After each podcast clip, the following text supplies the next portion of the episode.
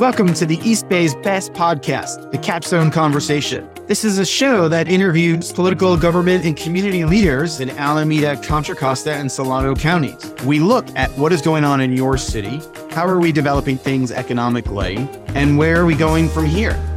I'm your host, Jared Ash.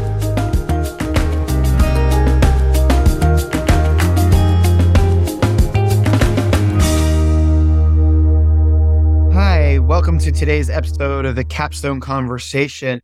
We are hopping around the greater East Bay here, and this episode should air a couple weeks before the end of 2023. So we're going to venture down to El Cerrito with Gabe Quinto, who is a longtime friend of mine, one of the first local elected officials I met when I moved to the East Bay about eight or nine years ago.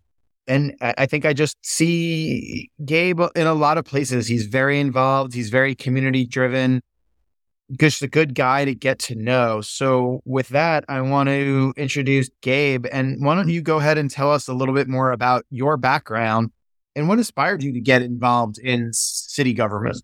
Yeah, thanks, Jared. Uh, and thank you for the invitation to be here. You and I have known each other at least eight or nine years now. So I am on my 10th year on the El Cerrito City Council. Uh, El Cerrito is a, a, small town that I grew up in. Uh, the population now is about 26,000. We are in West Contra Costa County. A lot of folks think that El Cerrito is in Alameda County, but it indeed is part of Contra Costa County. I grew up in El Cerrito. I was born in Berkeley, so attended public schools here. Grew up next to uh, the present library that we have. The library on Stockton Avenue is one of the oldest libraries in the Contra Costa County library system. One of my goals is to make sure we get a new library uh, built. So that's part of the reason why I'm doing this third term. I started volunteering when my partner and I um, moved to El Cerrito. Uh, we were living in Noe Valley and renting, and we wanted to buy a home. And we thought, okay, well, why don't we look in Berkeley? And uh, kept on getting outbid in Berkeley and Oakland and uh, looked at my hometown, El Cerrito, and uh, we were able to get in and, and purchase uh, a home. And we've been here uh, since 2000. I got a phone call from my former colleague who is no longer with us, council member and former mayor Janet Abelson. And, and she called me out of the blue and asked me if I wanted to volunteer on something. And that's how it started. Where this gig, we don't, uh, we have a very small stipend. This is more or less a volunteer gig. And this is why I'm doing this because this is my hometown. I attended college down in Long Beach area, Cal State Long Beach, and lived in Los Angeles for most of my adult life until moving back to the Bay Area and San Francisco and then returning to El Cerrito sometimes when you talk about volunteering, I realize that if I don't show up for a meeting, then that's going to sign me up for more stuff because I'm I'll be outvoted when I'm not there. And so when my wife says, "Why do you have to go to that?" I said, "Because if I don't, then I'll have to sign up for 12 projects." Sometimes it's the it's just good people being there and knowing the right people to get you engaged. And I, I heard that about your story when you talk about El Cerrito, you talk about its unique location. And I was just with somebody in Richmond yesterday, and they were talking how some people in Richmond feel they're more connected to Berkeley and Oakland and even to Solano County than they are the rest of Contra Costa. You're sort of sitting at that nexus there. What can you share about its location, its uniqueness, and how that defines the city and the region? Well, we're one of the older suburbs. 2017 we, is when we had our centennial. Older neighborhood, a lot of mid century homes. Our lots are smaller. We are a, a city of homes, but our uniqueness in compared to other cities is that we have two BART stations, one regional BART station, the Del Norte station, and one more or less a, a neighborhood station, the El Cerrito Plaza station. A lot of Albany, Kensington, Berkeley, Richmond residents use the Plaza station. The Del Norte station is more of a regional station. Folks, there are bus connections to Solano County, Pinole, Hercules, that area, but also Napa County, Marin County as well. So that's one of our busiest stations in Contra Costa counties. And, and we're freeway close. So that is our uniqueness. We're uh, a short BART ride away from San Francisco next to UC Berkeley. El Cerrito is known for having the most Nobel Prize winners who have lived here past and present because uh, a lot of our uh, we're a, a, city of teachers, so uh, a lot of uh, professors and folks in Lawrence Livermore uh, in the past and present uh, have lived here in El Cerrito. There you go. That's an interesting fact that I bet you very few people knew, but more. Yeah. What is it? More Nobel Prize winners live in El Cerrito than anywhere else. have lived here past and present. The Oppenheimers are, are here and reside in Kensington, El Cerrito, and so a lot of longtime families here, a lot of former ele- uh, elected officials, our colleagues in Contra Costa, many of them grew up here in West Contra Costa, El Cerrito. So with that uniqueness, most city council members represent their city on a number of regional boards. Your boards probably focus on Contra Costa County because that's the county you're in, but your traffic patterns, your public transportation may also be geared towards Alameda County. How do you, as a city official, help your city and your constituents sort of bridge that uniqueness of a gap?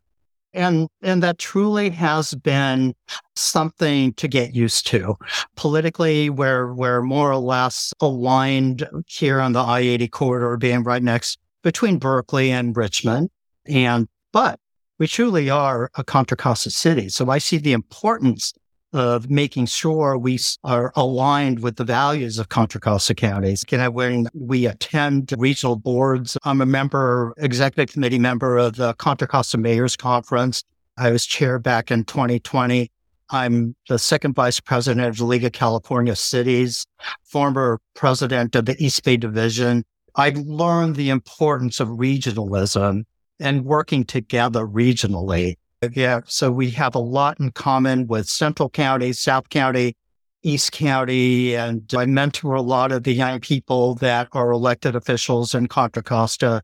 And, and just to make sure they know they have every opportunity to do what I'm doing, to do what uh, my other colleagues in Central and East and South County are doing. We're going through this transitional phase right now where um, a lot of our longtime elected officials are retiring, and uh, and and it's time to get uh, this new generation and uh, include them, and they are welcomed uh, here in El Cerrito.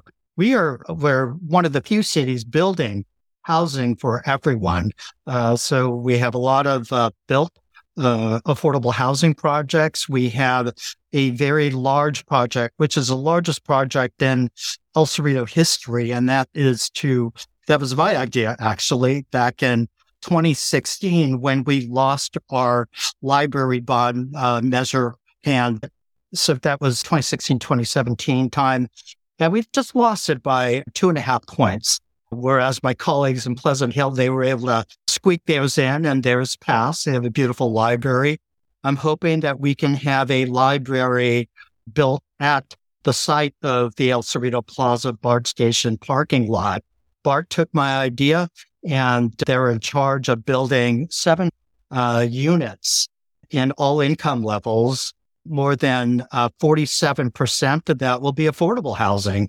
So you look at a lot of our housing that were once starter homes in the flatlands.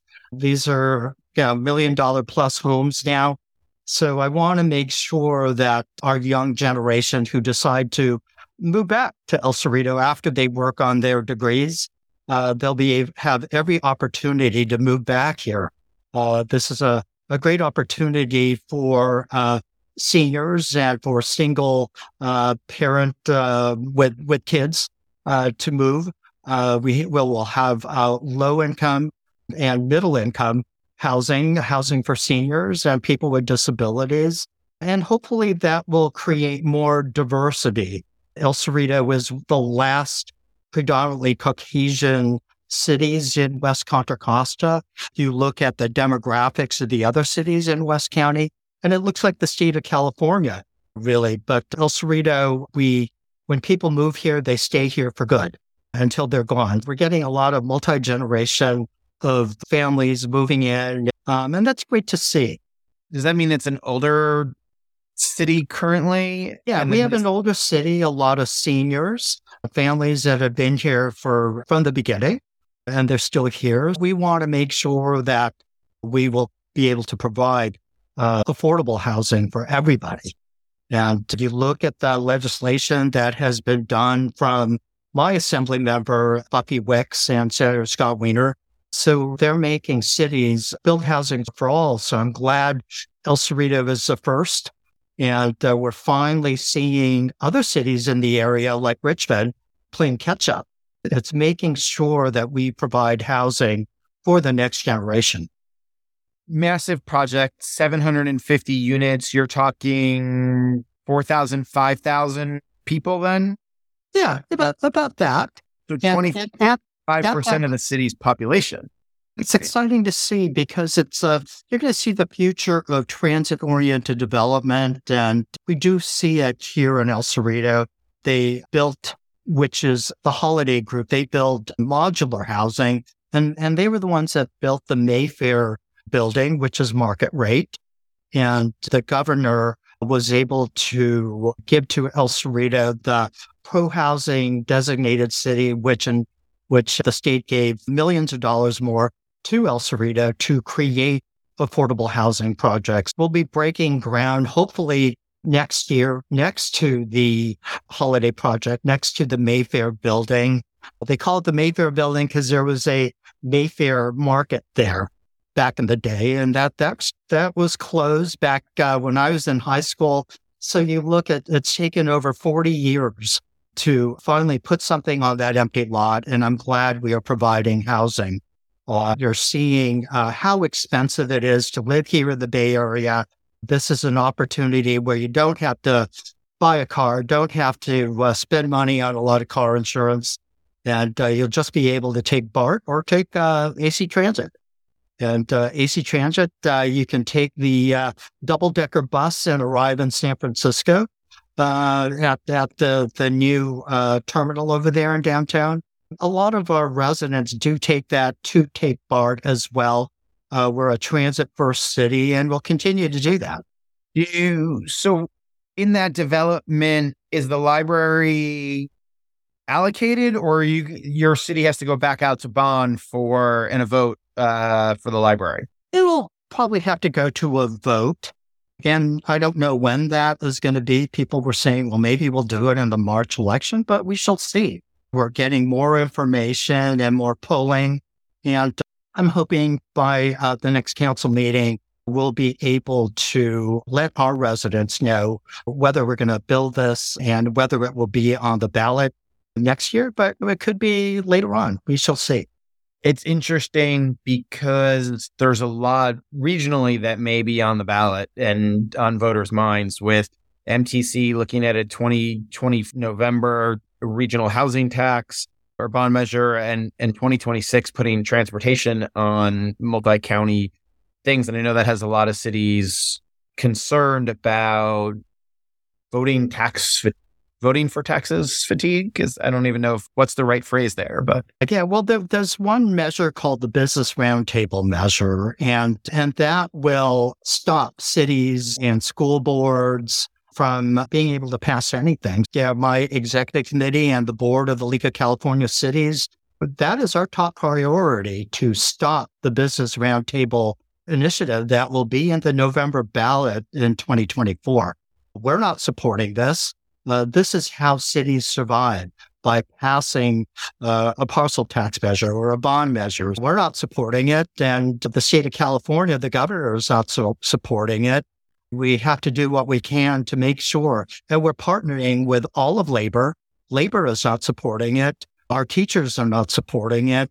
Uh, local elected officials are not supporting it. This is uh, something that uh, big business is trying to do, and this would ruin cities and stop, and it will stop with the day to day things that cities do if we're not able to defeat this measure.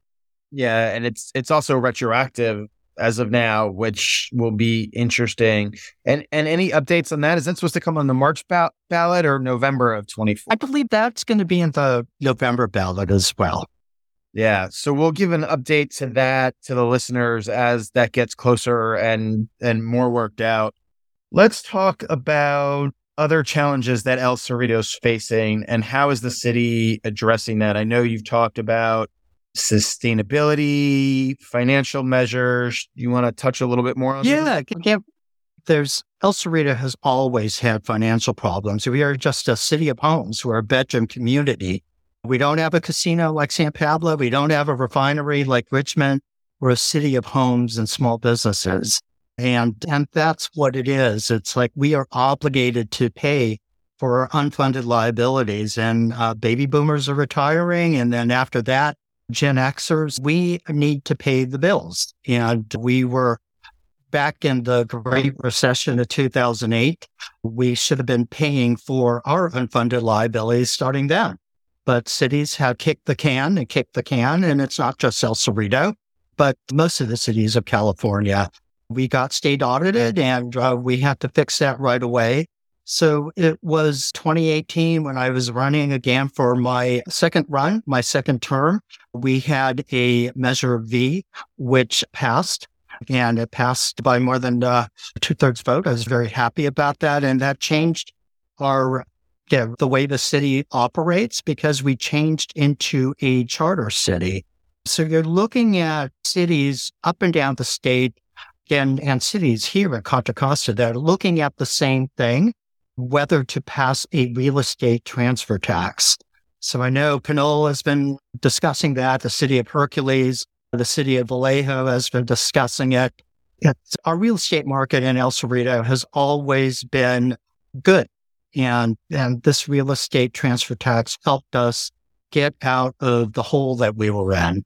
And we were able to return our uh, credit rating to a very respectable rating now. And we have 16% in reserves, the most that this city has had ever. So um, I'm proud of that, but it has been five years of dealing with one thing and one thing only, and is getting back to financial stability and we were able to do this. I'm so proud of the, the present council that we have. We learned our lesson from the state audit, and uh, we're not going to play politics. We're going to do the right thing for now on, and our seats are nonpartisan. We just need to do the right thing, and we need to pay for unfunded liabilities, and that's what we're going to do. We put $1 million in an emergency fund we are in a high fire danger zone and uh, we're right on the uh, Hayward earthquake fault. I'm glad we're doing that. And that was part of uh, the plan that I always wanted to do, but also where we're able to finally put a 115, a section 115 trust. And we put $1 million to uh, pay for our unfunded uh, liabilities and CalPERS. Yeah, very happy about that. Let me let me ask some questions. Half our audience is elected officials or people in the know and half of them aren't. They're they're people who are business owners, community members. Let's define a couple things you said in there. First, what is a real estate transfer tax? And, and hopefully answer these short, but we'll try to define. Well, it's a tax when the the seller is in control. The seller um, can decide whether the buyer has to make that decision and, and pay a certain percentage. And looking at that, the city was able to say, hey, we can, instead of paying that tax, if you make some home improvements, because remember, our houses, for the most part, are mid century, were a lot of homes up on the hills, and the earthquake fault is uh, right in on Arlington. Yeah, we, these homes need work, and uh, they can put that money into uh, home improvements like brace and bolt and or updating their electrical or putting solar, things like that. So if it turns out to be a wash. And our El Cerrito continues to be a desirable place to live. People are still overbidding despite the seven, I guess the interest rate, interest rate went down to what, 7.11, the lowest in a month. But yeah, we're, we're still having people uh, bid and they bid high and they bid over. and there are multiple uh, bids out there. Have, uh, for an inner bay city, like have uh, Albany, Berkeley, parts of Berkeley, and all of El Cerrito are, are still desirable places to live. And I'm so happy about that because we are centrally located and just so close to Berkeley, UC Berkeley, close to downtown Oakland. And I always tell folks in San Francisco, because we're getting the folks from San Francisco and Oakland that have had it and living there. So a lot of new, our new residents are young families, single couples, LGBT couples that have had enough of city life and the high crime rates there in, in those cities and are moving to El Cerrito because they want to live, get out of crime ridden areas and, and move to a safe area and which is close to transit. We continue to be a, a transit first city. And you talked, another term you mentioned was a chartered city. What were you before? We were a general city. So the majority of cities and the 19 cities in Contra Costa County are general cities, but Richmond is the only other charter city. And a charter city gives city the last word when it comes to local control, and we can make our own decisions. It came to the voters back in 2018 with Measure V, and, and it passed overwhelmingly. Cities know of El Cerrito's success and cities up and down the state of California. Many of them are going through the fiscal cliff. And I know many of our cities in Contra Costa, especially West County, are going through the fiscal cliff right now. So they are definitely looking at creative ideas like changing over to becoming a charter city and doing this real estate transfer tax. It's let the voters decide. And, yeah, so our residents know we vote in huge numbers and we've carried many of the bond measures that the school district has asked for through the years. Yeah, by I say let the people decide, let the voters decide.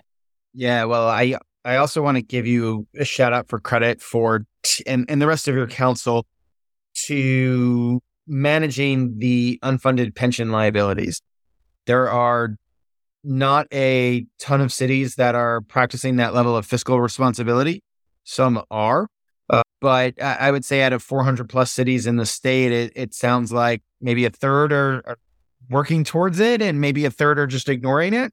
Yeah, but I'm I'm, I'm just proud to say, as a, as a Contra Costa city, the majority of Contra Costa cities are fiscally responsible. But you see uh, some cities that are going through difficult times, and, and it's usually our smaller bedroom cities. Cities here in West County are having difficulties. I guess Richmond is not. They have a casino, so they're going strong. And then people wonder why they're able to get the new city hall and uh, all all of these great infrastructure projects. It's because they have a casino. Like Richmond would be on a rockier road if they did not have that refinery there. Uh, so you look at the Pinols and the Hercules and and and other cities, and uh, we're all in the same boat. So that's why people are the municipalities are looking at how we can uh, deal with this. Well, everybody should just open up more casinos then. Down oh. uh, not advocating for that. Just to be clear, we're just talking how it does seem to benefit Richmond and create that tax base. Yeah, Pablo. uh, thing your city is doing to innovate and embrace changing times? Sounds like you're managing your finances. How are you embracing technology or the change? How are you embracing bringing oh, in oh, a couple new residents? I totally embrace tech, and especially when it comes to public safety. And um, unfortunately, we have the reputation of uh, having a high property crime rate. Uh, usually, we're on the top of that.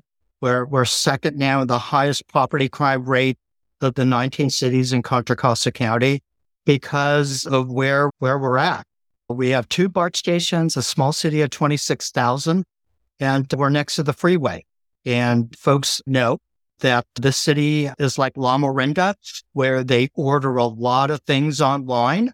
And the county pool has, when it comes to uh, the taxes coming in, our city orders online as, as much as the other cities in the county like Lamorinda, Walnut Creek, and Danville. We do order a lot, but then unfortunately the criminals know it.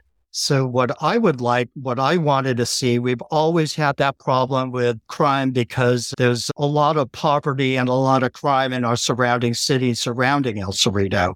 Our largest city next door, they defunded their police twice. And this has affected the crime rate here in El Cerrito. And yeah, they have a shortage of police. And so what we decided to do is to fund our public safety, both fire and police at 100%.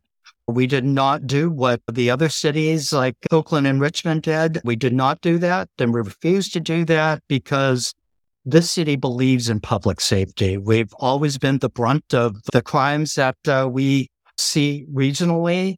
And that's why we're in, in embracing tech. License plate readers. San Pablo, the city of San Pablo, they, that tech works because they had a super high crime rate and Richmond and San Pablo had the reputation of being one of the most dangerous cities in California and the country. The city of San Pablo invested in a lot of you know, license plate readers, and that has changed their city and one of the most crime ridden cities to one of the safest cities. A lot of the chop shops, the stolen cars they would obtain here in El Cerrito and Albany and Kensington, would end up in San Pablo and Richmond and Oakland, and they would chop the parts up and send it to other parts around the country to sell. That does not exist anymore.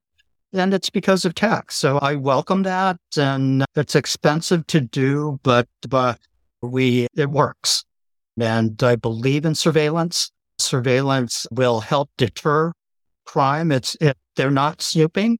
This will be in different parts of the city and and the data if, if the data shows that a car that was stolen enters the city, that car will be caught.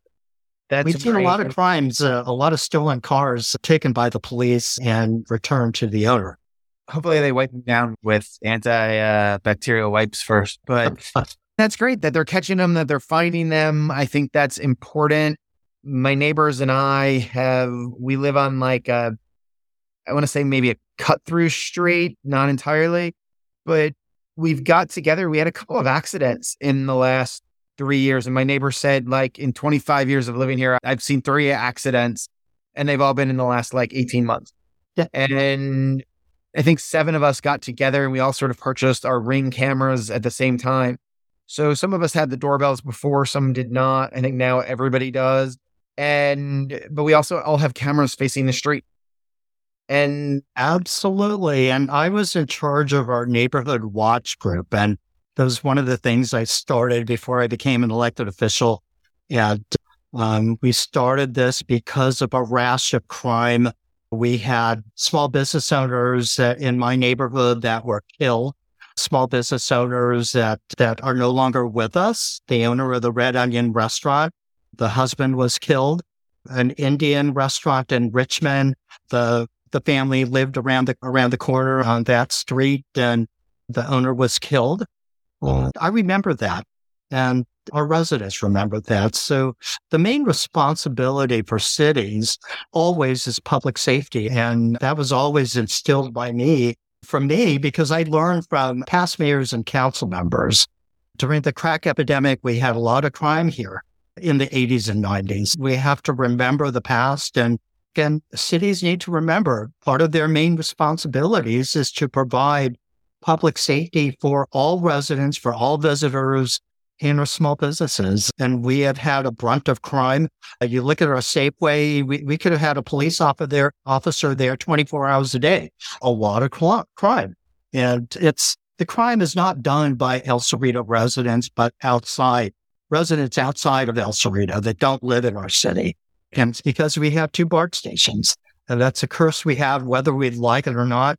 We have to put an emphasis on public safety always. Uh, and I got hit big time. A lot of my progressive friends wanted me to uh, defund the police. I would not do that. And a lot of people didn't vote for me. But this proves that I am right.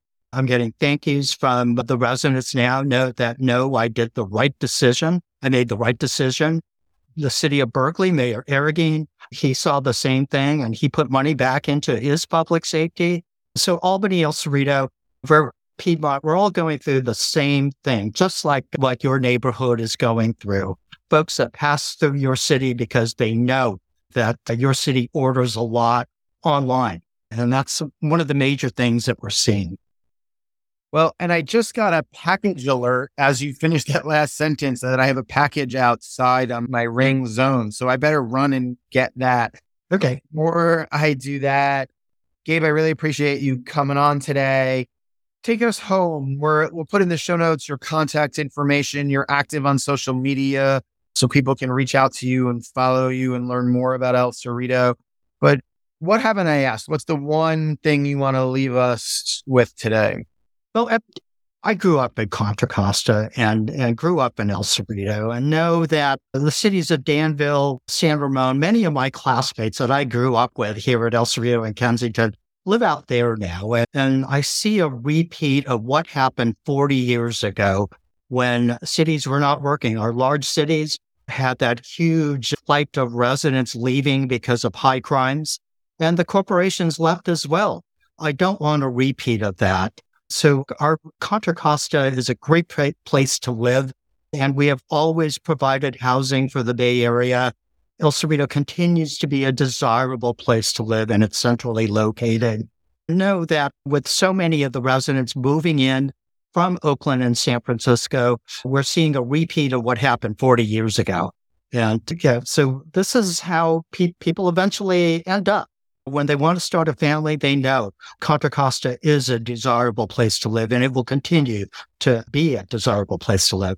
Hey, I got one other question I thought of because you mentioned the Contra Costa Mayors Conference, which I go to regularly to just learn and sit and meet people there was a rumor in December we're supposed to wear like ugly sweaters to that. I want to know if that's true or if they're trying to haze like the government affairs economic consultant in the background or or can I wear an ugly sweater or do I wear a button down suit? I you know this is Contra Costa. I, I would wear a crazy sweater. Yeah, it's great that we're all meeting uh, during this co- post COVID period. Yeah, I look forward. Yeah, the mayor's conference is one of the few things we get to do together so let's have fun. I look forward to seeing you and all of the mayors and uh, president right now, uh, the head of the mayor's conference is the mayor of San Ramon and uh, my executive committee. We we put him in there because I know that was one of the few things that uh, uh, he never had the opportunity to do, but uh, he has bas- has bounced back big time, and I'm glad he's back. So I want to celebrate with him and his city and the great work that Mayor Hudson and all of the mayors have done. Uh, you look at Measure X, and that was created because of the Contra Costa Mayors Conference. And when I was chair, uh, we realized we need to do something about mental health. And so it was the mayor of Walnut Creek that started that and the Contra Costa mayors. So that's how Measure X was created. And so I'm, I'm just so proud of that and, and uh, proud of Mayor Haskew Councilmember Haskew of, of the work that she has done to include all the cities. And if you're interested in more on Measure X, Supervisor Ken Carlson talks about that back on episode 11, which aired in November, but you guys can go back and hear about that. And Supervisor Gioia will be on in January or February, and he wanted to provide some up, further updates on that and the A A3 model, anytime, anywhere, any place mental health program that Gabe just referenced. So thank you for joining me today. I really appreciate this and look forward to the next conversation. Thank you. Appreciate it. Please hit subscribe so you get the weekly updates of when we release the next episode. I'd like to thank our sponsors, Capstone Government Affairs and Economic Development, a firm where I serve as managing partner. For more information, check us out at www.capstonegov.com and follow us on LinkedIn by typing in Capstone Government. Check out the show notes, and for a full transcript, visit our website, www.capstonegov.com, and follow us on LinkedIn by typing in Capstone Government, or you can find me, your host, Jared Ash.